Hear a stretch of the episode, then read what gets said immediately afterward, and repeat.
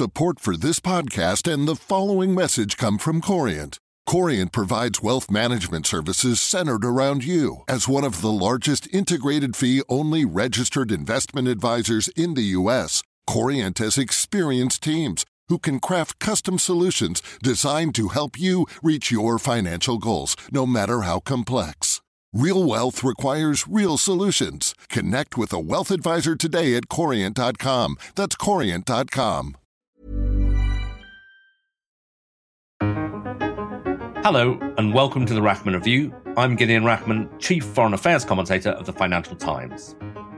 This week's podcast is about China and the United States. My guests are Evan Medeiros, Chair of Asia Studies at Georgetown University in Washington, and Jude Blanchette, Head of the China Program at the Center for Strategic and International Studies, also in Washington.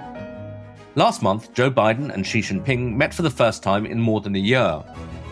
The meeting between the Chinese and US leaders went well, according to both sides. So, have relations between America and China stabilized? Or is this just the calm before the storm?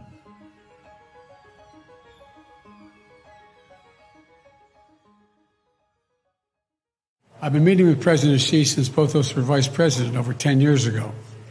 Our meetings have always been candid and straightforward. We haven't always agreed, but they've been straightforward.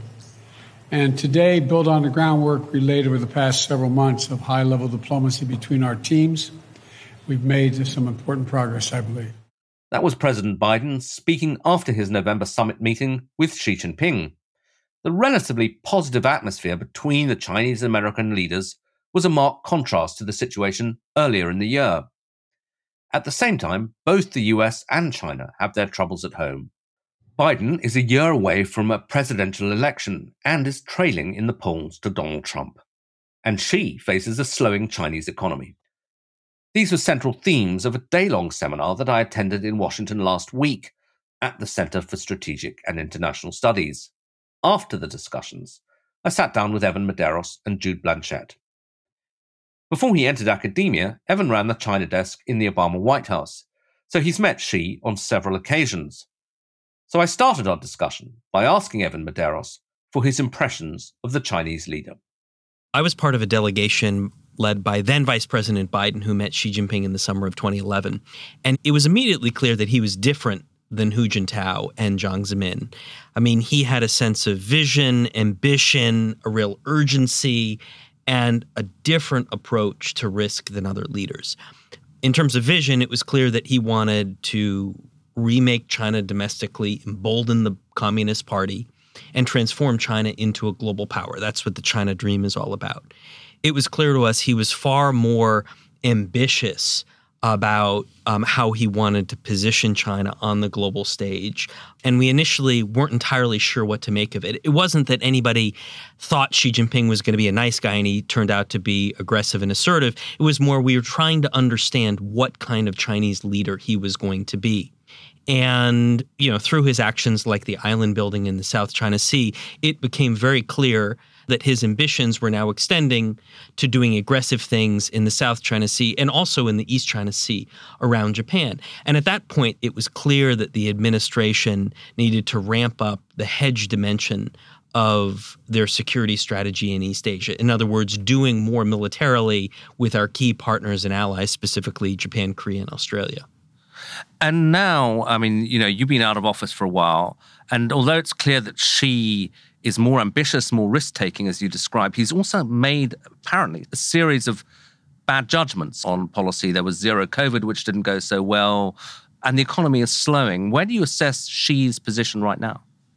So that's a difficult question to answer because, on the one hand, Xi Jinping at the last political transition, the 20th Party Congress in the fall of 2022, he very impressively consolidate his power. He was able to, you know, remove several leaders and surround himself with his closest confidants. So I think he's got the place very much locked down. I don't think that there are internal threats to Xi Jinping. Unlike Deng Xiaoping, he doesn't even have a series of elders hanging around in the background that could challenge his position.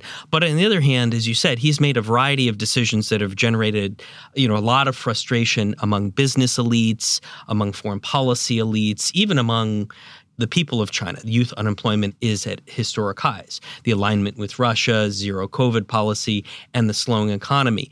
And I think some of the policy decisions Xi Jinping has made in recent months is to try and adjust some of those policies, like improving relations with Australia, with the United States, trying to provide more policy support to the economy because of the growing economic headwinds. Yeah, I mean, Jude, how does the slowing economy affect the way that Xi is dealing both with China and the world? What's your view on that? Maybe to pick up on what Evan was just saying, I tend to make a distinction between power versus control. And I think Xi Jinping is firmly ensconced in power. If you look at his ability to move his personnel up the system, accumulate administrative power in the system, put himself in all the key choke points. Those are in, in, in, a Leninist autocratic system demonstrations of real power, not to mention his control over the propaganda apparatus. But then there's a second and arguably equally as important vector to look at, which is control. How much is Xi Jinping able to articulate and move policy agendas through the system and successfully implement them? And that's where I think you see real significant problems emerge you can make a lot of China's structural headwinds it's facing, demographics, debt. But I think really the interesting space for us watching this is Xi Jinping's policy agenda is skewed at the wrong angle if you're looking to fundamentally address many of these headwinds. And even where he is attempting to push through some policies to address some of these headwinds, you see he's running into challenges throughout this massive bureaucratic system that he is in charge of. So, in what ways is he skewed in the wrong direction? Well, that's where you see the tension between a security versus growth agenda. And I think really it's one of the dominant evolutions of Xi Jinping's policy agenda over the 11 years he's been in power. You know, he comes in at the third plenum at the end of 2013 with what looks like a relatively pro market reform agenda, but doesn't implement it to the satisfaction of a lot of the private sector and business community. And second, less than a year later, articulates this view of what he calls a holistic national security outlook. That really becomes one of the dominant policy pillars, this ever expanding amorphous security agenda that is designed to deal with domestic security challenges, really build out an administrative state to deal with these legacy and emerging security challenges domestically, but also as the geopolitical picture complicates, as US China relations begin to head down, it then emerges into this sort of strategy that's looking externally into China. And that is scaring away capital, that is blurring the boundaries between private sector behavior and state behavior. It's creating mixed signals for bureaucrats and cadres in the system who previously only had to focus on growth now their KPIs are about security. And I think arguably that's one of the biggest metastasizing challenges that Xi Jinping has created is this security issue is just a monster in China and it is crowding out policy discussions and technocratic judgments on what China needs to do to rewrite its economy. I mean, I think Jude makes a very important point here. Whereas previous Chinese leaders, their top priority was really growth. For Jiang Zemin, it was growth at all costs. For Hu Jintao, it was both quantity and quality of growth. Now, for Xi Jinping, growth's important, but he's definitely not a growth maximizer. There are other priorities national security, self reliance, technological upgrading, social equity. So, Xi Jinping's view of the economy and its connection to the broader society and foreign policy is just, it's about balancing multiple and competing priorities. And 18 months into Xi Jinping's third term, he doesn't look like he's balancing these priorities terribly well. But just to, you know, play Xi's advocate, if you like. As the FT often does, Gideon. yeah, absolutely. Um, could he not say, okay, well, China has now achieved a certain level of wealth, but it does have, as many states have, different priorities. He has his priority of keeping Communist Party control, but he also sees the United States as increasingly threatening. So are you necessarily right to say he's got the balance wrong? Maybe it's just he's making different choices from the ones you'd make. Could be, except for the fact that China has not yet exited the middle income trap. Just explain for listeners the middle income trap. It's it, you put it another way, it's a productivity trap. Basically, countries get to a certain income level and then basically can't transition their economy from leveraging elements of sort of lower end manufacturing, low skilled labor. You get up into this midpoint where you get stuck and it's hard to then transition into a more advanced economy where you have high wage you've moved up the value chain in terms of production china is a lower middle income country right, right. sorry never i cut you off in your flow you were saying so you think these priorities he's balancing, he's actually kind of worsening China's situation economically and in other ways. Yeah? So maybe the way to think about it, Gideon, is think about the development of the Chinese economy as a growth trajectory, right? And they haven't quite transitioned from a middle income to an upper income economy. In other words, their current growth model is rapidly reaching the limits. And so as it rapidly reaches its limits, they need to find a new growth model. The problem is is as they try and find new sources of growth or new sources of productivity, Xi Jinping is now throwing all sorts of other things into the hopper. We also need self-sufficiency to reduce our exposure to vulnerability from the rapacious Americans.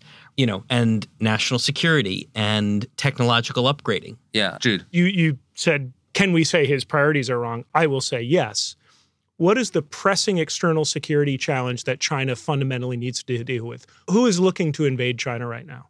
China has territorial disputes, but these are all manageable. The size and threat perception that China has is disproportionate to the functional risks that they face on the security side.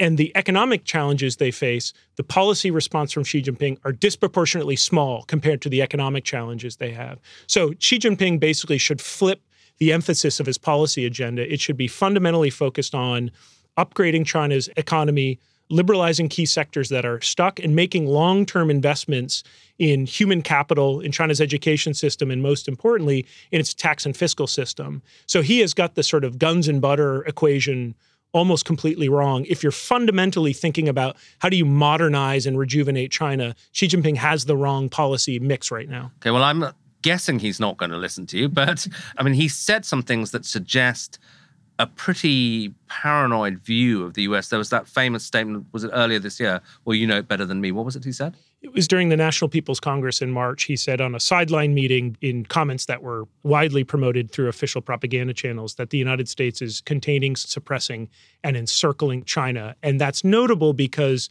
Xi Jinping, when he would speak of the United States a bit like Voldemort, would never name it when he was saying something negative. It would be some countries or external powers or external forces, but he named the United States specifically here. That was a, a pretty significant upgrading of threat perception. And that comment was really designed to send a clear signal to the entire Chinese system, the political, bureaucratic, military system, of how they should conceptualize the United States now in the rank ordering of threats. Yeah, and of course, that was heard very clearly here in Washington. And you both know the US policy making China watching system here. How have they interpreted that comment and the broader context they were made?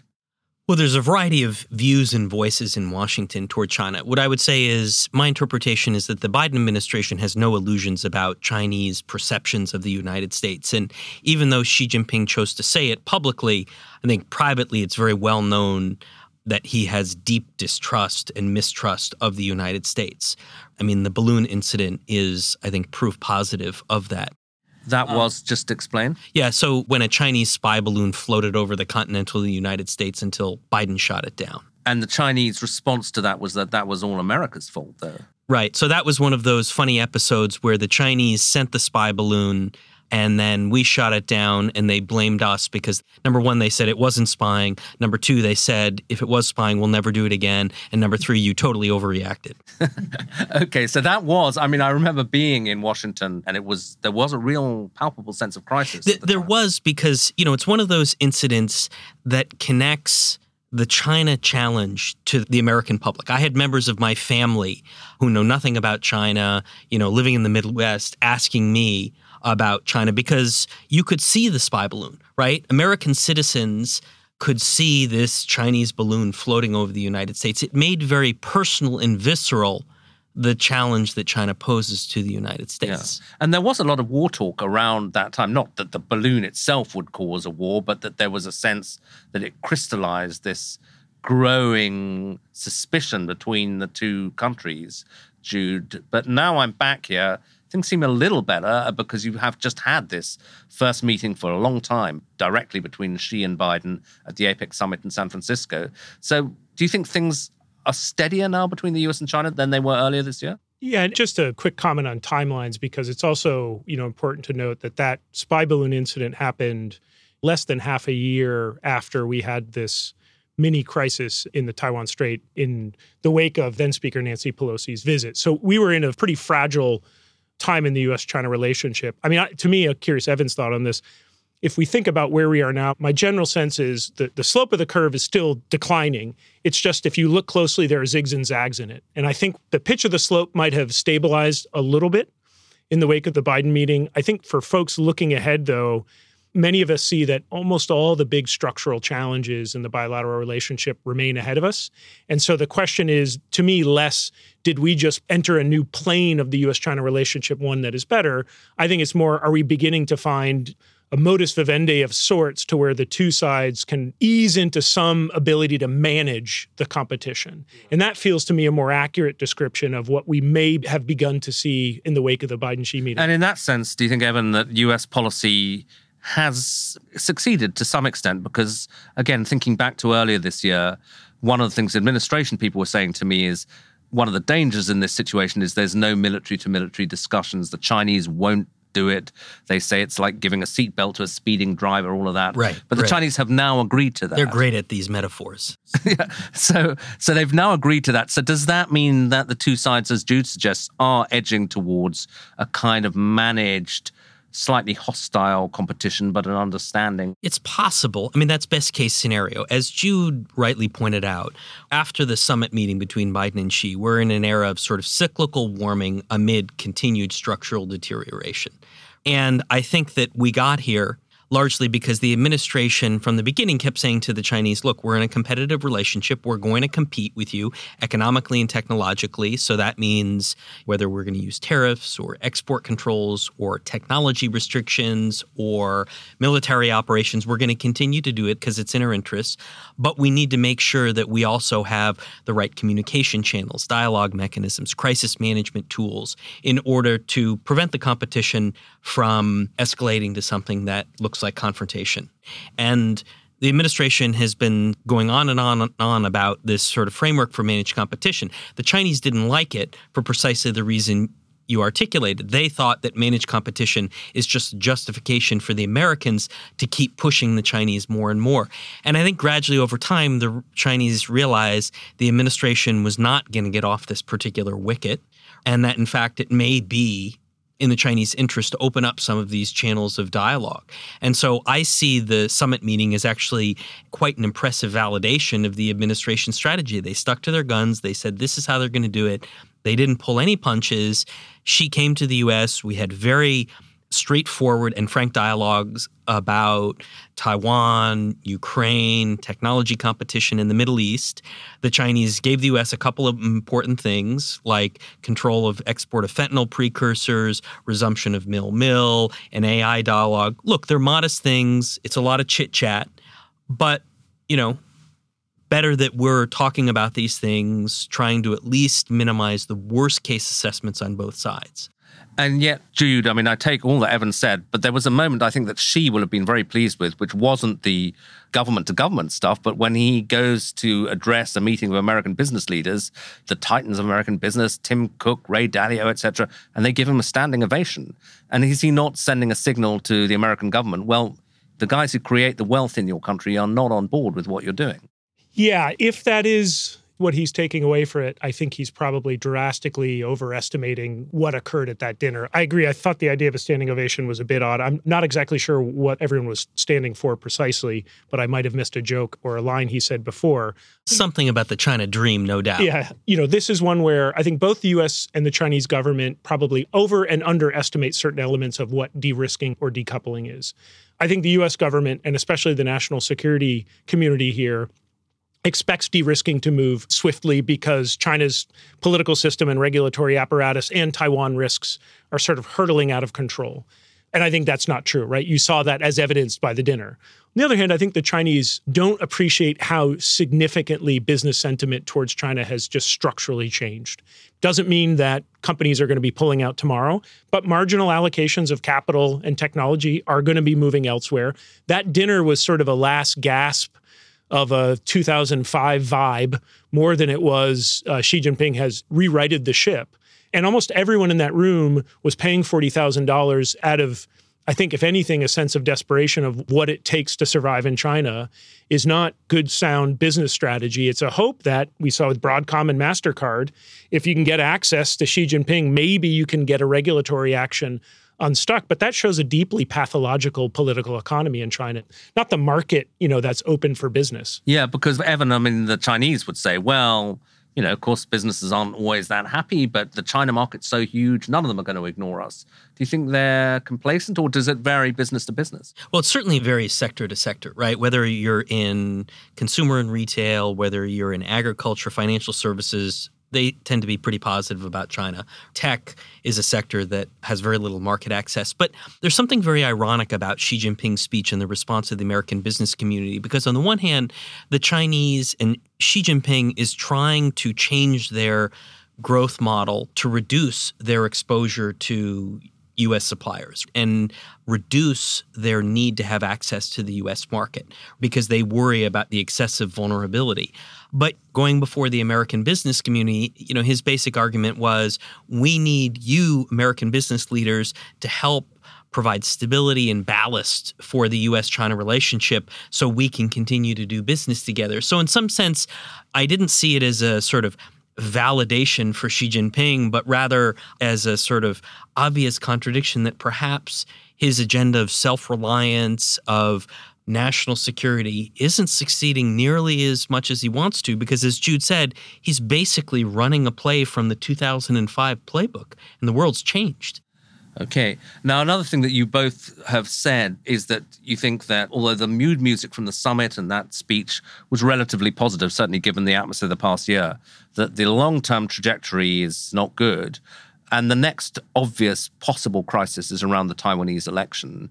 So, Jude, just talk us through what's likely to happen there and the kind of scenarios we're looking at. Well, at first point would be I think there's a general assumption, at least around this town, that the election is a shoe in, or at least likely for Lai Ching-te, who's the DPP candidate. And I think it's important to say this is still a fluid election. You know, in Taiwan election time, there's still a fair chunk of time left. And the DPP candidate, to be clear, is the party that China believes basically advocates Taiwanese independence. So if he wins, they'll be deeply unhappy. And in particular, Lai Ching-te or William Lai, the candidate, is someone who Beijing sees as, and I think it's fair to say that Lai has this in his background, someone who is more favorably inclined towards independence than the current president, President Tsai. But the election takes place on January 13th. And I think if we imagine that there's a DPP win, and maybe if I can connect this to the Biden Xi summit, I think one of the tactical calculations for the Chinese was if we can essentially stabilize right now, that's going to create some space and incentivize the US to help us, quote, co manage Lai if he wins. And I think this is where Beijing is going to be disappointed by the US reaction here. You know, we might overestimate, as some here do, that de facto the victory by William Lai will cause Xi Jinping to decide he's going to invade Taiwan. I think that's not the correct reading. But I do think this is going to open up some new forces that all of us are going to have to be dealing with. The Chinese are likely to react with a toolkit of, you know, various economic military measures immediately after the election to demonstrate disapproval and throw a brushback pitch. And then, of course, we have the longer term issues, which is here in the United States, I would say Taiwan is rapidly becoming a democratized issue, which everyone wants to talk about. And there's a lot of people throwing solutions out. There's a lot of talk about Xi Jinping invasion scenarios and what our deterrence response needs to be. So, election aside, this is an issue which is already becoming vastly more volatile and complex. And the support for our dominant one China policy framework, which has been the norm for four decades, I think is starting to erode. And Gideon, it's important to point out the Taiwan issue is no longer just a US China issue. It is now a truly global issue. And as you know, many European powers are now newly vocal about their concerns about the future of Taiwan. NATO itself has made many statements about Chinese actions toward Taiwan. So we may be in a world where the Taiwan issue is rapidly becoming like the German issue was between the US Soviet competition during the Cold War. I, the central flashpoint. The central flashpoint militarily, but also ideologically. Taiwan versus China, a democratic system and an authoritarian system. Are you that confident about the European reaction? It seems to me it's been a bit mixed because you had Macron flying back from Taiwan and more or less saying, we're not going to get involved in this. Yeah, that was more the exception than the rule. And of course, Europe is a big place with a lot of diverse views. But my point is, whereas five years ago there was no discussion about Taiwan, you now have major European leaders, both at the EU level in Brussels, I mentioned NATO, and also in capitals, talking about their concerns about the future of Taiwan. Yeah. Although I must say, Jude, that one of the things that always strikes me when I'm here is obviously how much more central to America's conception of the world this issue is than almost anything else. And there is discussion in Europe, you're right, Evan, but it's slightly peripheral to the way Europe sees the world. Of course. And Europe is at war, right? I mean, Russia Ukraine is at the center of those concerns. Yeah. But again, Jude, I mean, one of the things that also strikes me about the debate here is how open the discussion of a possible war is and how many people will say, yeah, you know, it's actually quite likely. Yeah, just to pick up on that last point, I agree. I think it's one thing for the world's largest economy thousands of miles away with an extraordinarily large military to be talking about Taiwan at a certain volume. I can understand the hesitancy in some European capitals and Indo Pacific capitals, but just over the last 12 months, certainly since the Pelosi visit and China's response, you've just seen, I think, a dramatic inflection point in terms of the conversations. Now, everyone's coming at it differently. But certainly, if you're in Tokyo or Canberra or Manila, the conversation is moving in really interesting and rapid ways. And I think in Europe, the conversation is less where are we going to position troops? I think it's more thinking about how do we leverage economic tools, economic sanctions, and the threat of those as a potential deterrent effect. So, that I agree, I think is a completely different plane of discussion now, one that Beijing probably underappreciates, and one that we here probably overassume in terms of the degree to which a lot of these partners would or would not show up in the event of a contingency. Yeah. And you talk about deterrence, and obviously to deter somebody from going to war or to deter China from ever actually trying to invade Taiwan, you have to prepare for that war. As a kind of somebody who dips in and out, I'm quite disconcerted by how openly people are talking about a conflict here. Is it becoming normalized in Washington to think about a war with China, Evan? I'd put it this way it's not just in Washington. The Chinese openly talk about the possibility of conflict. They, in our various conversations with them, track two dialogues, etc., the Chinese openly talk about the prospect of war, that they can't let the Taiwan situation, you know, separation go on indefinitely. And now the Chinese are trying to get the United States and other countries to endorse their position of peaceful reunification. So I think the Chinese anxiety level is growing.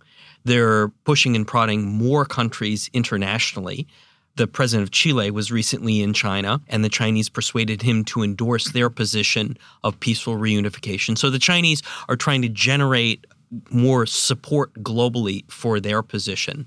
And Taiwan is moving in the opposite direction.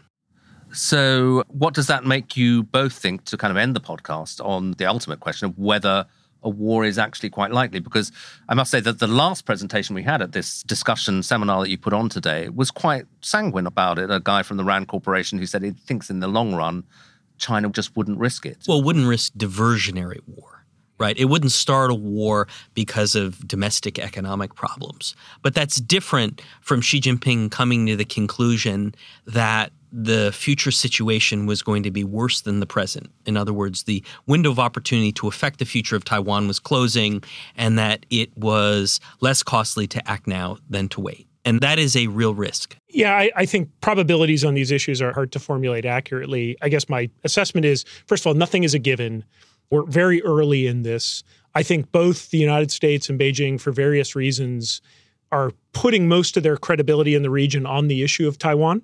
I think for Beijing, a credible threat of invasion is the foundation of their political deterrence. You mean if they didn't threaten invasion, yes. why would the Taiwanese not declare independence? And if they don't have a credible military threat, then the United States Taiwan relationship probably goes quicker, faster. And on our side, I think while there is, to Evan's point, absolutely a justifiable concern about the use of military force, I think we also understand that the threat of a Chinese invasion is a powerful mobilizing force for big bureaucracies and countries who might be hesitant to start really focusing on this issue. And so, while again, I don't want to say there's no threat of a Chinese invasion, the volume probably gets turned up a notch or two in order to essentially drive big investments and changes that need to be done. But ultimately, this is a political issue. we're treating this as a military issue about how do we stop a beach landing or, or where's the PLA going to land. But for the Chinese, this is ultimately a political issue. Over the 74 years that we've been dealing with this, there have been the use of military and military threats, but ultimately, what has stitched this together and held the peace is various innovations at the political diplomatic level. And it'll be at that level that we solve it. I'm not overly sanguine about this. If we do what we're doing now in perpetuity, then I am worried. If, however, there's some innovation and creativity on the relevant sides, then I think there's a path forward, given that nobody wants to have a war over this issue. But Gideon, consider the two wars that we've experienced in the last few years the Russian invasion of Ukraine and the Hamas invasion of Israel, both of which, for months in advance, nobody anticipated and didn't think was very realistic. And I think that we should make sure we learn the right lessons from those experiences. And the right lessons would be? Don't underestimate your adversary. That was Evan Medeiros of Georgetown University ending this edition of the Rachman Review. We also heard from Jude Blanchette of the Center for Strategic and International Studies in Washington. And that's it for this week. Next week, I'll be back in London for another edition of the Rachman Review, so please do join me then.